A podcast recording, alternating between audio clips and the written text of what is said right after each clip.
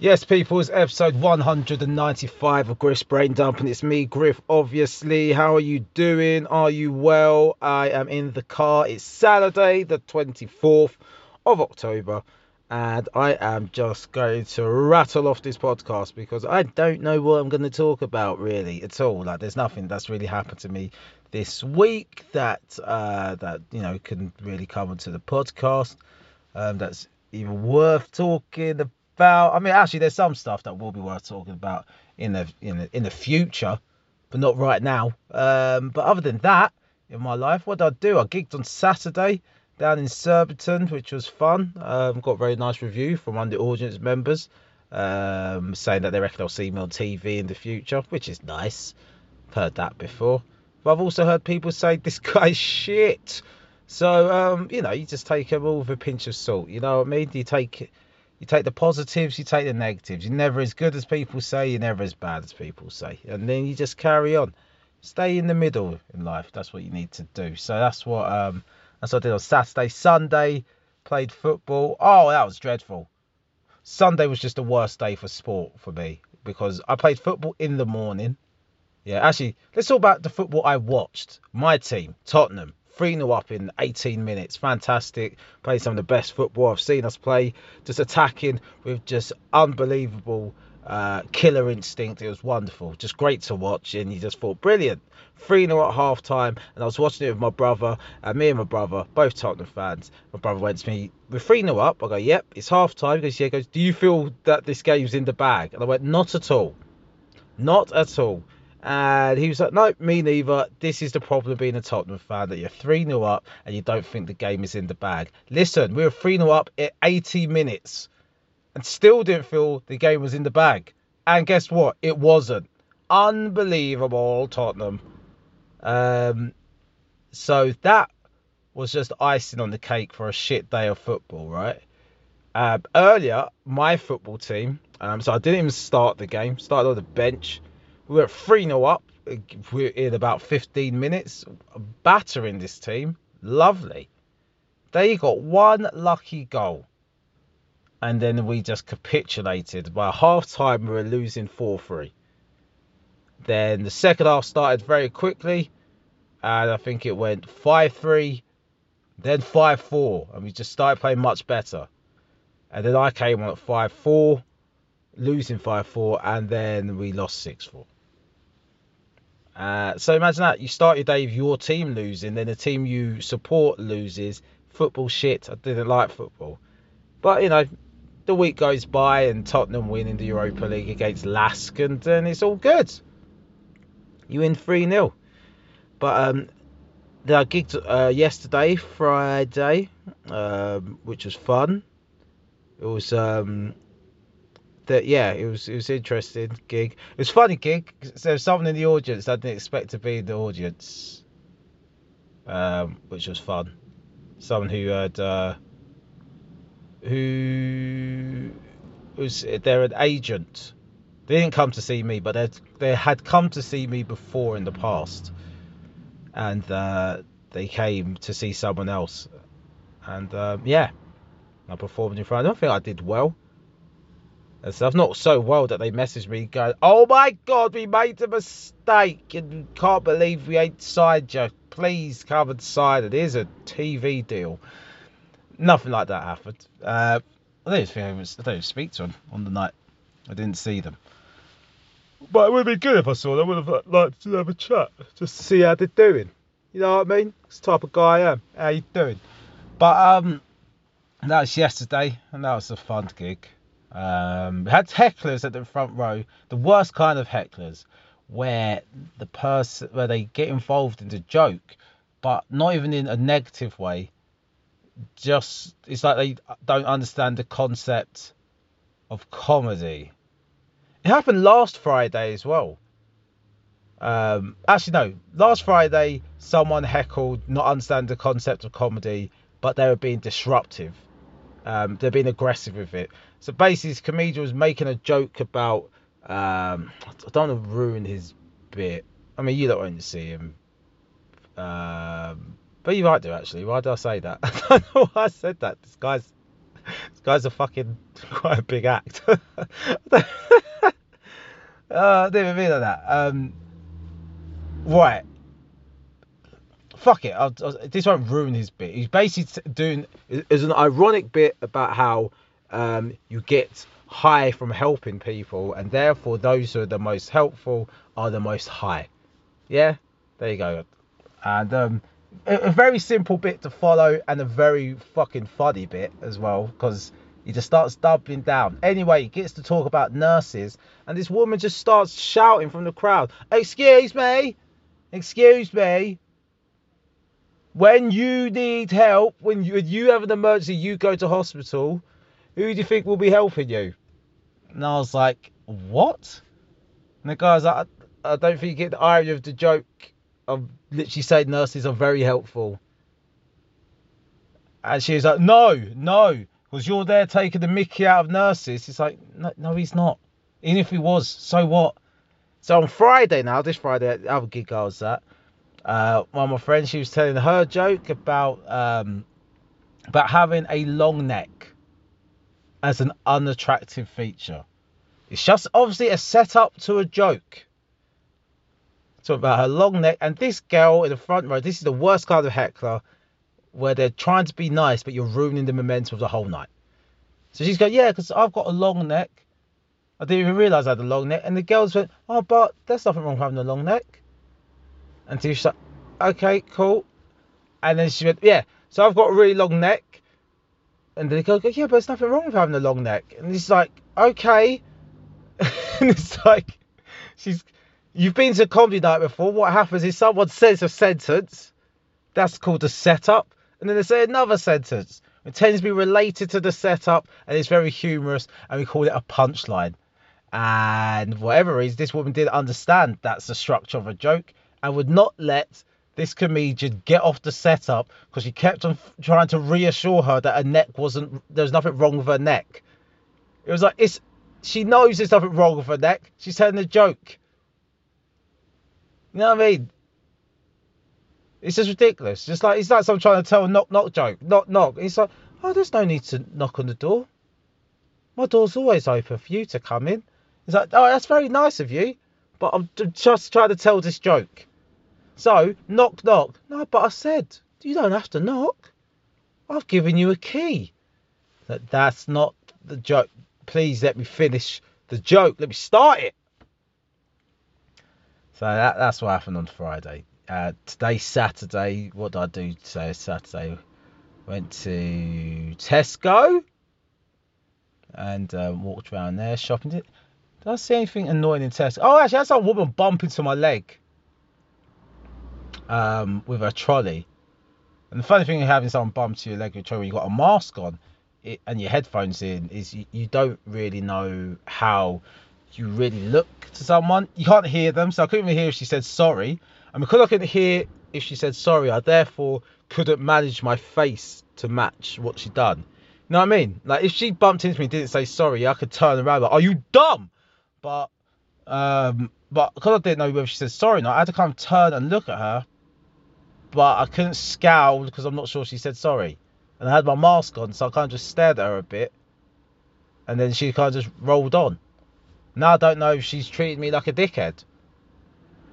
Because I had my, you know what I mean? I had my face covered so I couldn't give off any information. I had my ears filled with music, well, with podcasts, so I couldn't even take in any information. I had to just accept what happened and moved on. So that was great. Um... What else did I do?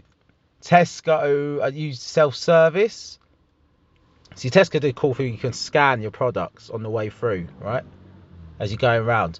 What's so hilarious, right? In in Tesco, you know, obviously where I live, it's not a very high, uh, highly populated area with um, with ethnic minorities, I would say.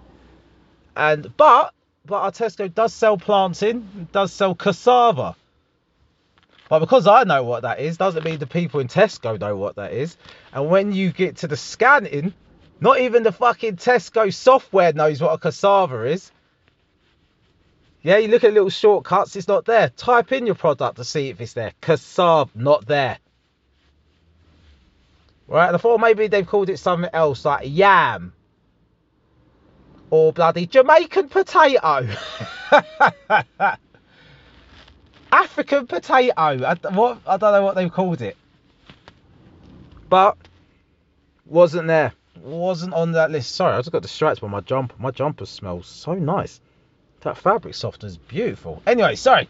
Yeah, so they didn't have cassava on there. Uh, this was the third time I bought cassava from this Tesco. And guess what? It's also the third time I haven't paid for a cassava. Because if you're not going to have it in your bloody system, so I can't scan it, what do you want me to do, Tesco? You got products on your shelf but not in your system. That means you want me to have it for free. And I'm ready to have the argument. Alright? You, you can't be doing that. And what else um, was there that... Okay, so I also had uh, some other stuff in my trolley. that, that may not have scanned. I forgot about that though. That was a genuine mistake. But the cassava, oh no, I did that on purpose. Out of principle. Each time I go in there, I check whether it's on the system. It's not on the system. I am not wasting my time. Okay? No, I am not. I'll tell you why I've done this. Because the first time this happened, I got, you know, pressed the button. So now my little self-service thing's red. Yeah? And they come over. And it's like, what's the issue? I go, where is this on your system? And the kid went, what is it? What is that? And I go, well, there you go. What, what the fuck am I meant to do if you don't know what these products are? And he's looking for it. I said, it's a cassava. And he didn't know whether to have, hover his finger over the C or the K on the keyboard. And I was like, let me type it in. It's not there. And he said, oh, let me just go check. This guy didn't come back. He did like the physical act out of someone trailing off in, in the sentence. Like he just go, he goes, oh, can, can you look, go find it? He says, yeah, yeah, sure, I'll go find it. And just kind of walked off. And I was there for another five minutes. I was like, okay, he's not coming back. And then, actually that time, the whole till froze. Because I didn't do anything. Some other guy came, reset it, and then my shopping disappeared. So I just left. Didn't pay for any of my shopping that day. Amazing. Second time was when I just thought, right, it's not on the system, not going to bother. And then third time's today. So, I mean, I get it. I don't expect everyone to know where everything is in Tesco or what everything is because it's a big old shop, right? But here's the thing. You got to know where some stuff is, right? I asked for, um, I asked where are the dry soya mints? Yeah, I asked a guy in a full Tesco uniform, excuse me, where's your dry soya mints? And he looked at me and he said this exactly, verbatim. He went, I have no idea what that is. And I went, brilliant. So where do I go from here? And he went, oh, maybe, he goes, if you look near the herbs and spices. I was like, that's not what that is. That's, that's not where that is. So, no. I mean, it's not okay that you don't know. But if you don't know, just stay there. Take that L. Don't add more L's. Just, do you know what I mean? You don't have to, you don't have to gain from that. Adding more L's. But, um, what else we having this week? I think that's it. I think I'm here now. I'm here. It's this Saturday. I've, I've literally caught you up with my week. Until then. Um, so, yeah, so what, yeah, guess what's happening in the news, in the world? Guess, um, you've got the Parliament voting down the school dinners in, um, in the break time, in, in the, in the, in the holidays, half term and Christmas holidays and stuff. Here's a tough one. It's a tough one, right? Because I was discussing this with, with my wife, and um, who is uh, an educator, and and because her view was, and I think she would say this on on the pod, uh, because her view was no, they shouldn't get the school dinners over break over um, break time. It made me think, oh. Okay, maybe there is an argument for that then, for the kids not getting it. Because in my mind, the way it's been presented is, do you want kids to starve? And it's like, no. They give them food. And then because the Conservatives and other uh, M Ps voted it down, everyone's gone, you bastards, you scum, you want kids to starve. Now, I don't know what their motivation is. They actually may want kids to starve. I don't know. Maybe they want kids to starve because kids are super spreaders of coronavirus. And if the kids are just no longer there, then the virus spreads less. Maybe that was their rationale. I don't know.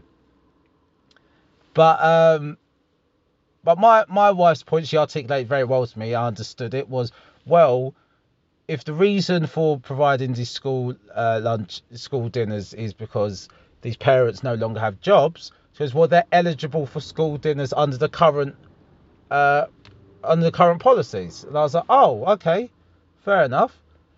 Um, so I go, so what about, then I go, I know some of Rashford's thing, and it's because, yeah, so you can't be giving them school dinners over break, t- over like um, the school holidays, because they're not at school.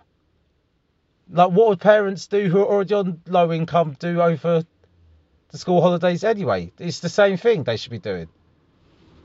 And this, because unfortunately, you just got prioritised certain things. And it's true that me and her are both sharing stories about when we were younger and about how, you know, you just did, like, we didn't have name brand stuff when you was a kid. When we were kids. Like, I remember having blue and white everything. I remember in the freezer having Tesco value beef burgers. Blue and white. I don't know if they still sell blue and white stuff because it's been a long time since I've had to uh, get Tesco value stuff, fortunately. But I remember that. That was my childhood. Blue and white everything for a period of time. Not all my childhood, but there was definitely a period. My mum was out of work because she'd uh, injured. She got, got injured at work, so she actually couldn't work. So there was time it was blue and white everything. Um, yeah, there's no name brand stuff. There weren't treats, or if the treats were, it was like, yeah, and Tesco value crisps. And then I remember us getting upgraded to just Tesco brand crisps. So now it's not blue and white. It's still just Tesco, but it's not the blue and white. And that was it. That's that's part and parcel of just growing up in a low income family. And that that was it. Food was a priority. And then your bills. You pay your bills. That's it. There was no cable. I remember we had cable when I was younger. Then it stopped. We stopped having cable.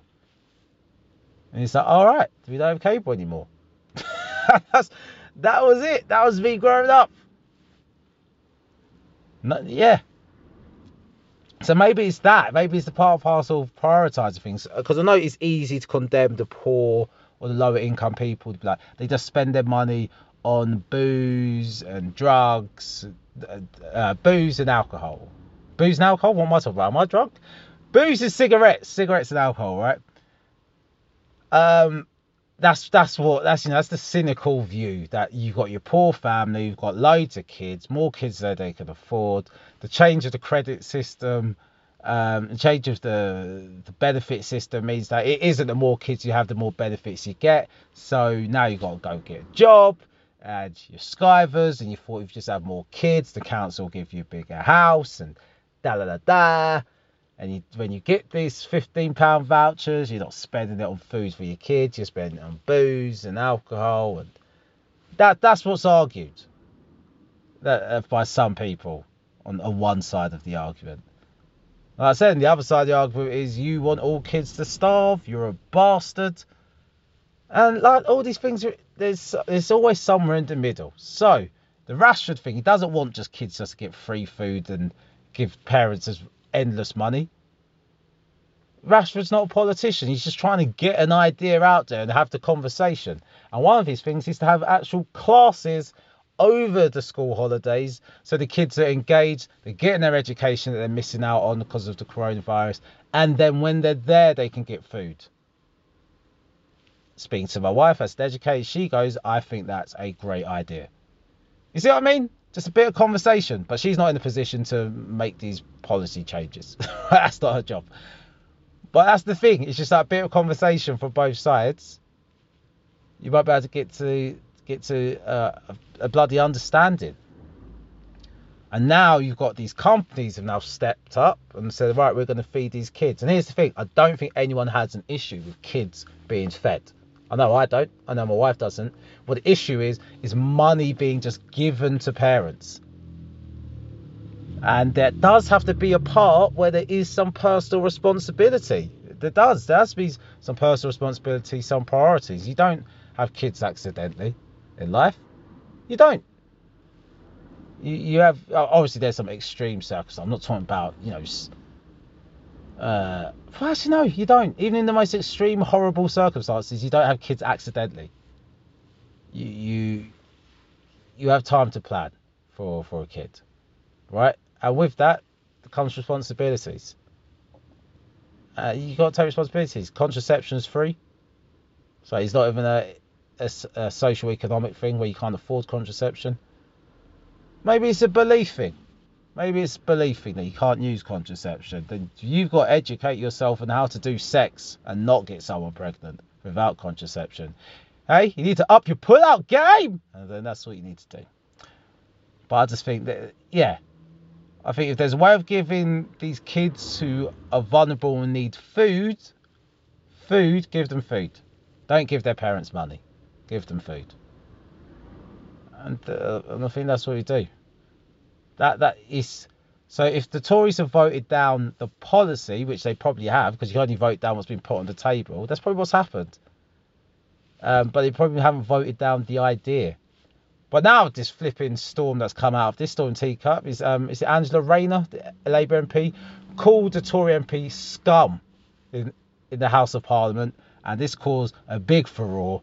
And now the Tory M Ps are actually wrote to Keir Starmer, Sir Keir Starmer, um, to say, hey, this isn't cool. What are you going to do about it? It's like, no, no, you can't.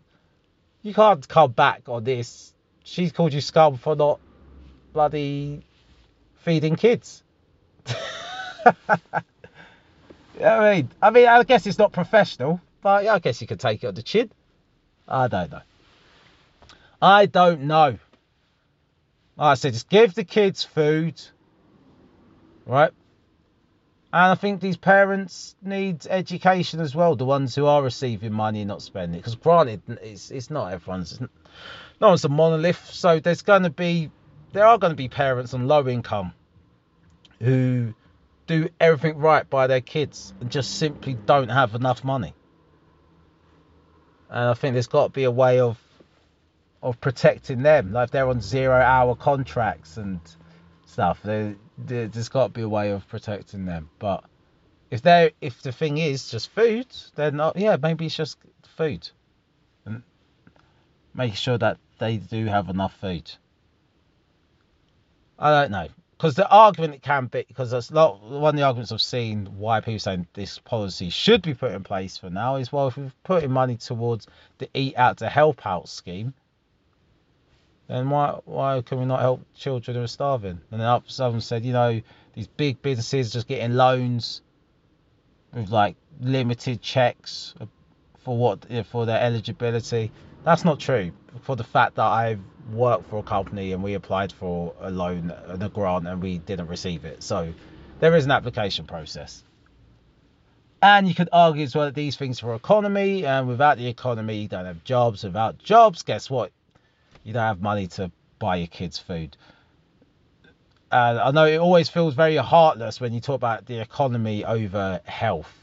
Like, you know, them always wanting to not shut, lock down because they need the economy still going. And it makes us all go, oh, they care about money more than people. But the system that we've built and the system we live in and we rely on, we do need the economy to help people.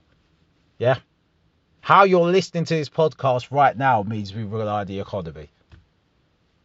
If you didn't have, if there wasn't an economy, we'd have a job to buy the phone or whatever device and pay your subscription to listen to this podcast right now. So you do need the economy. This always feels a bit heartless because the economy is a made-up system where someone's health is actually a real tangible thing. But I don't know, man.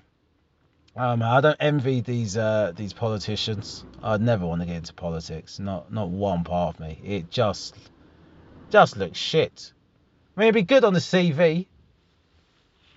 be a politician, then become like a keynote speaker after. Um, but I was going to be asked. I mean, if I was a politician, I think I would just lie. I think I would just flat out lie. Wouldn't it be an issue to me? Just straight up lies all the time. No, I just like, um, hey, we want more money for schools. Like, you've got it. If I get voted in, there'll be more money for schools. And so, oh, well, we want more money for transport. Yeah. There'll be more money for transport. We, we want more money for healthcare. Mm-hmm, there'll be more money for healthcare. Okay, but we don't want taxes to go up. They won't go up at all. Actually, taxes will go down. And then I'm like, yeah, this guy's the man. And they'll be interrogating me, going, how? How is this possible? You know, the opposition party, that like, you're lying. The right honourable gentleman, Mister Griffiths, you're lying. And I'm like, I'm not lying, okay?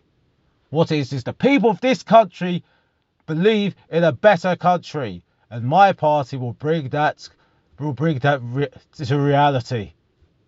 And it's you, sir, who don't believe in the people and don't believe in this country. And people are like, yeah, I'm voting for him. Because he said people and country a lot. And then I'll get into power and I'll just be like, yeah, well, you know, the previous government left it in, in such, I didn't realise what a bad way they'd left it. That all these things I promised, I just won't be able to do. But that's not my fault. That's the last government. The previous government that did that. Mm-mm-mm. Actually, no, what you do, you lie until you get your second term. And then you just lie then. Talking about terms, fucking the U S election's going on still, isn't it? It's in two weeks' time. Talk about some a major event not really making it to the news. Might have a new president, and there is just like no real news on that. Well, I say it's no real news. No, I haven't followed it. Like it's been, it's been a bit mad. It's like we've been all distract, distracted way too much. It's just too much information, too much shit going on. I think. I don't know. But anyway, let's get some Dear Deirdre. Um, shout out. To to the listeners, few people came back to me on Dear Deirdre. They said that that's the episode I'm gonna get cancelled. Um, we'll see, we'll see. I mean, I stand by what I said um, about cross dressers being just not dressed in age appropriate a lot of the time when it's shown in, in newspapers, in newspapers, in the in news, in the media. But anyway, let's see. Um,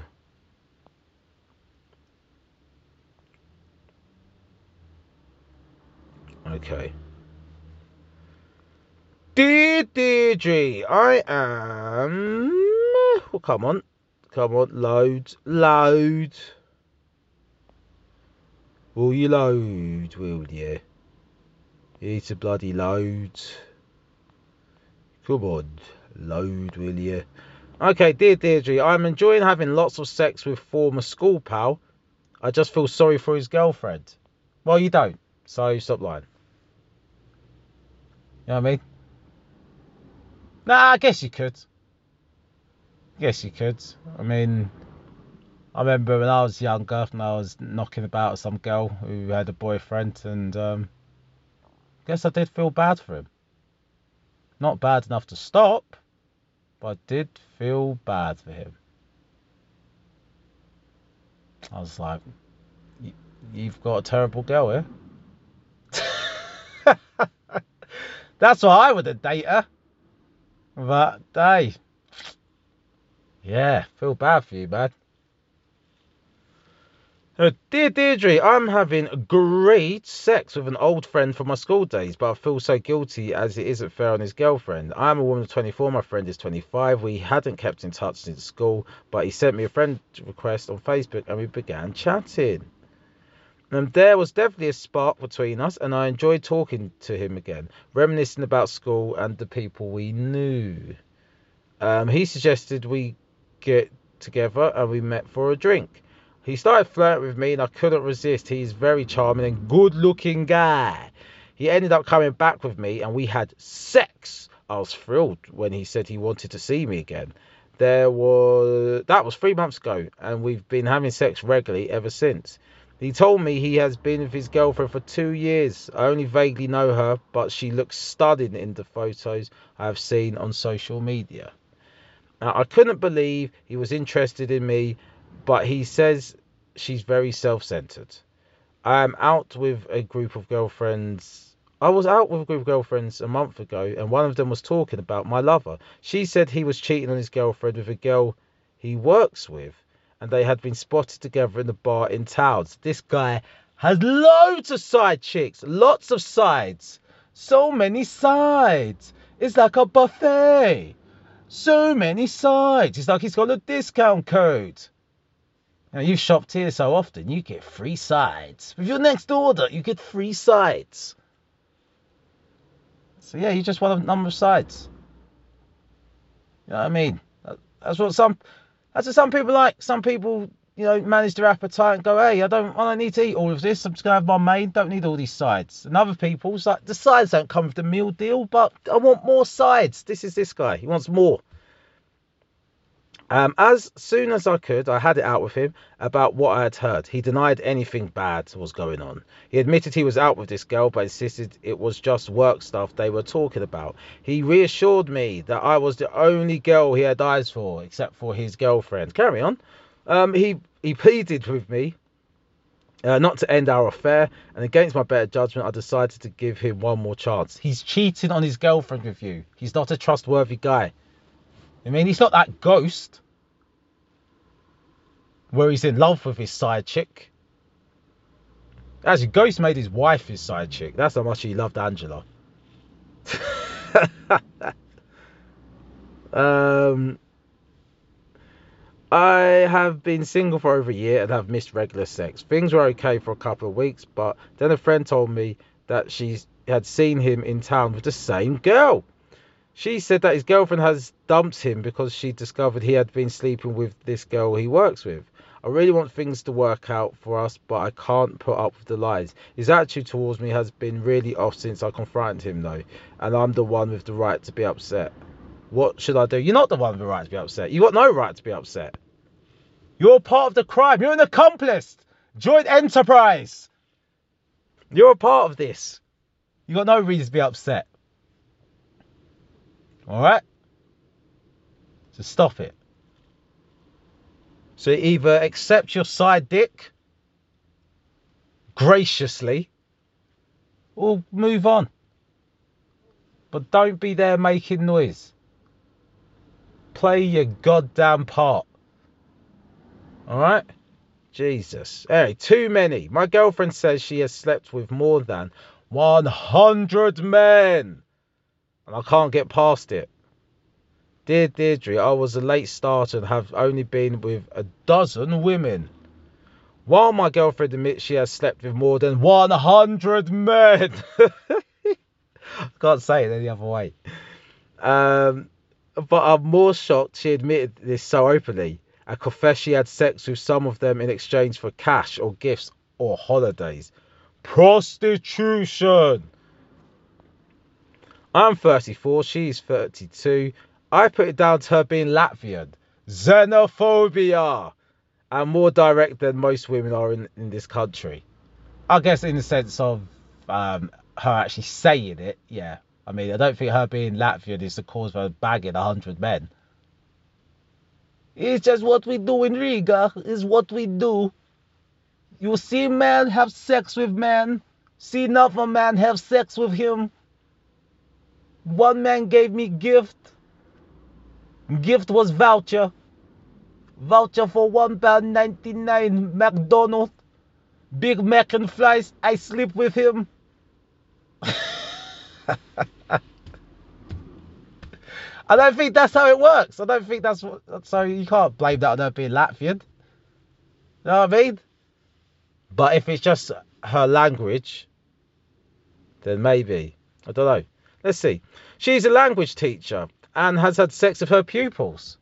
Okay, you said teacher and pupil, so you've made it sound seedy, but she's a language teacher, so she's thirty-two. Some of her students could easily be like forty. He's like, I want to learn English to learn to get job. She's like, you need to learn word like vagina. This is my vagina. He's like, very nice vagina. I need to stop. Do you know what? I've been watching a lot of ninety day fiancé. And uh, there's one guy on there called Andre. He's from Moldova. Oh my God. This guy is so sick. He's so... he he speaks so directly. It's so rude. Can't remember his girlfriend's name. But um, his wife's name, sorry. But Lydia, Libya, Livy, Livy. But when he talks to her about her family, oh my God, gives you so much jokes. He's like, Libby, tell your family now. Don't come to Moldova, ask stupid questions. I swear to God, I send them back on plane. Like, she wakes up the next morning. He's upset her. He said the rudest thing about her family. He's been drinking. He's happy. He's like, so what? You sober now? You sober now? She's like, I w w didn't even drink. I had one glass of wine. He goes, one glass of wine and you still say idiotic things.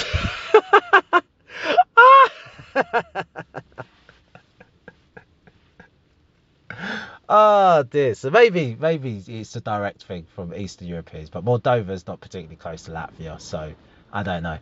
Anyway, she's a language teacher and, and has had sex with her pupils. This worries me, given that she has a professional relationship with them. We have been together for two years, but she's admitted flirting and getting close to married men during this time, exchanging sexy texts and allowing them to touch her. Jesus Christ. Dump her! Throw her on the fire! She enjoyed dinner and shared a hotel bed with one of them. Mate, stop being a fucking simp. You simpleton. Simp Simpleton Simpson is your full name. Stop being an idiot. You can't... Oh my God. I mean, you can't judge someone on their past. Fine. Yeah? Bang a hundred men. In your past, and you could be a really faithful girlfriend. Just when you're single, you're single. But while you're with someone and you're in your professional environment and you're sharing hotel beds with people, nah, you're, you're bagging. You're bagging, okay? I'll tell you, that's just ridiculous. Hotel bed. Why? Why are you in a hotel? You're a fucking language teacher. This is bollocks. I can tell you now, there's if I share a hotel bed with a woman, I am having sex with her.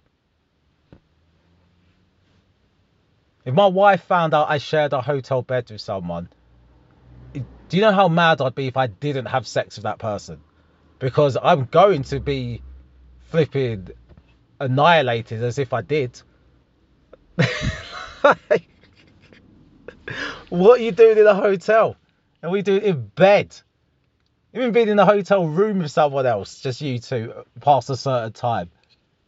Even the daytime is a bit booky. In bed. Jesus. Let's see. Um, yeah, she had a hotel bed with one of them. She was abandoned by her father at a young age and admits she struggles to say no to men. Lies. I love when people use a bit of flipping pop psychology. You know what I mean? They read a fucking questionnaire in a fucking magazine. They read one or two BuzzFeed articles and then it's like, it is because of this is why I act like this. Piss off. Piss off. Why are you such an arsehole? Well, it's it's it's because it's because I, I have a such a I have, I have such a, a strange relationship with my mother. That's why I'm such an arsehole. It's like, if you're that astute to know that about yourself, then please use that intelligence to stop being an arsehole, isn't it? That's all. I mean, I get it when some people are fully unaware. They're obli oblivious to what's causing their issues in life. And they act like an arsehole. That's fine. But when you are so acutely aware of why you're an arsehole and you still act like an arsehole, no, get out of my face. No. Like, you're not even trying. Stop it. And you have such an issue saying no to men. Then if I say don't cheat on me, how about you listen to that? Anyway, when she slips up, she justifies things in her mind and tells me I'm overreacting. Don't. And do I do I have it out with her or just shrug and accept this is who she is and these men will always be around? Mate, end it. End it now. When she ends up flipping filled with ten different men's jism and you don't know who the father is, well, it probably won't be you. Then you're going to be like, oh, just accept her for who she is. You're going to end up married to her, and then it's going to be even harder to get rid of her. You're going to find out the kid's not yours when he's eighteen. Don't do that. Anyway. Let's get another one. Um,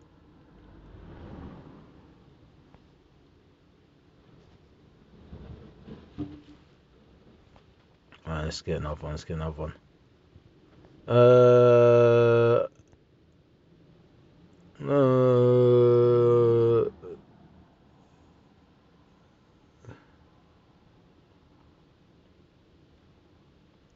let's see, let's see, let's see. Why, this one's mad. Are you sure?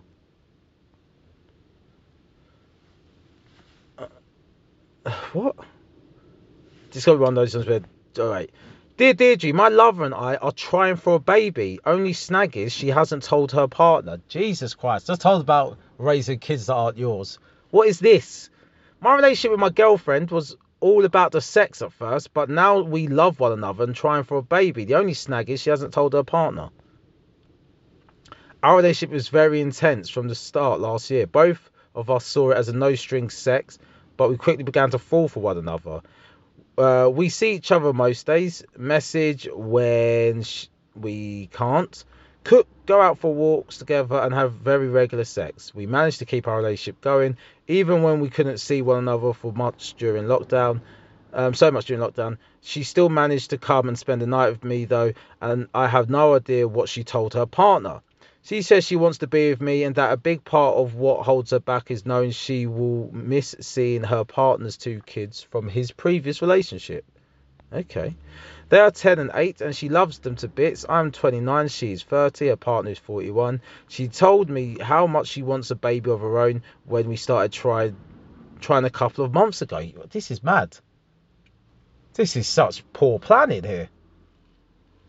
Um, she says it'll be easy to tell her partner she's leaving if she's pregnant. No, because her partner might be like, no, I love you. I'll, we'll work it out. And that's when she'll be like, oh, my God, I just love the security. Ah, jeez, just dropped my bloody key down the side of the car. Um, anyway, so, yeah, that's just nuts. Anyway, let's carry on reading. Um... It'd be easy to tell her partner she's leaving if she's pregnant, as she won't be able to hide that for long. I don't see how that will help. Right. Yes, her partner will notice she's pregnant, but I would have thought he would be more hurt and upset when he finds out she's having another man's baby. I'm falling for her fast and told her it's unfair on me to keep me hanging in the shadows and to be having an affair with me behind her partner's back. I know how I'd feel in his shoes. Her response is that all she wants is to be with me. The trouble is, I have heard that before from someone else. I'm scared of getting hurt again. So many side dishes. So many goddamn side dishes. You know what I mean? If you're going to act like a side dish, you'll never be treated like a main. Alright? Just... the fact that you're having to tell her, dump him, leave him, and she just hasn't, means you're not rated. She don't rate you. Alright? She don't rate you. Um, she's probably going to take your kid and raise it with, with the married dude. Then what are you going to do then? What will you do then? You have, like, nothing. So, just end it. Just end it. Um, right, I think that's it. Uh, yeah, there's, no, there's nothing else, nothing wild here going on. No, alright, cool, I think that's the end of the pod. Um, if you do want to watch some live comedy, you can get some tickets for the Comedy Brunch, um, which is uh, midday to five p m on Saturday the thirty-first of October. Um, it, on the show, it is Nabil Abdul Rashid, eh? You know him from Britain's Got Talent. He'll be on the show. Ori Styler. Hey, you know him. He'll be on the show. Uh, also, there'll be Maureen Younger. You know her. She'll be on the show. Also, Ishan Akbar. You know him. Yeah. He'll be on the show. And it'll be hosted by Tanya Moore. Uh, music be done from the She J. And um, guess what? I'll be on the bloody show as well. I'll be there to try and make you laugh so hard your bloody head falls clean off. So um, it'd be a fun show, man. I'm looking forward to it. I'm really looking forward to it. I don't know how long I'm doing though, because that's a stacked lineup. And um, I might just be doing fifteen minutes. Maybe I need to find out. I never plan these things. I know I'll be opening the show because I'm always on time. So, I mean, it gets to a point where it's a good trait to have because I'm reliable and, you know, people can trust in me and stuff. But it also gets to a point where it's like, hmm, I feel like I just get put first by default. You know what I mean? People just put me first by default. It's a bit annoying. Like sometimes I want to go later on in the show. I don't mind going first, so I just want to piss off and go somewhere else. But anyway, I am waffling. Um, because I'm being a nosy neighbour. Basically, I think my neighbour split up with his girlfriend. And now I'm seeing some new chick. And that looks like an overnight bag. Yeah. Some new chick walking. Does she have a door key? This is the test. This is the absolute test. Oh, she just walked straight in. You left the door open. Alright. Okay.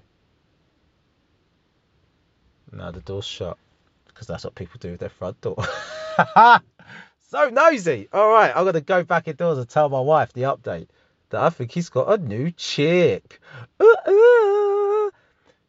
It's like a cuter version of his ex. Because um, his ex was very attractive, and this lady's very attractive. But um, I think uh, she just seems like a nicer version, just like a friendlier version of the ex. I can't wait to goss, goss, gossip.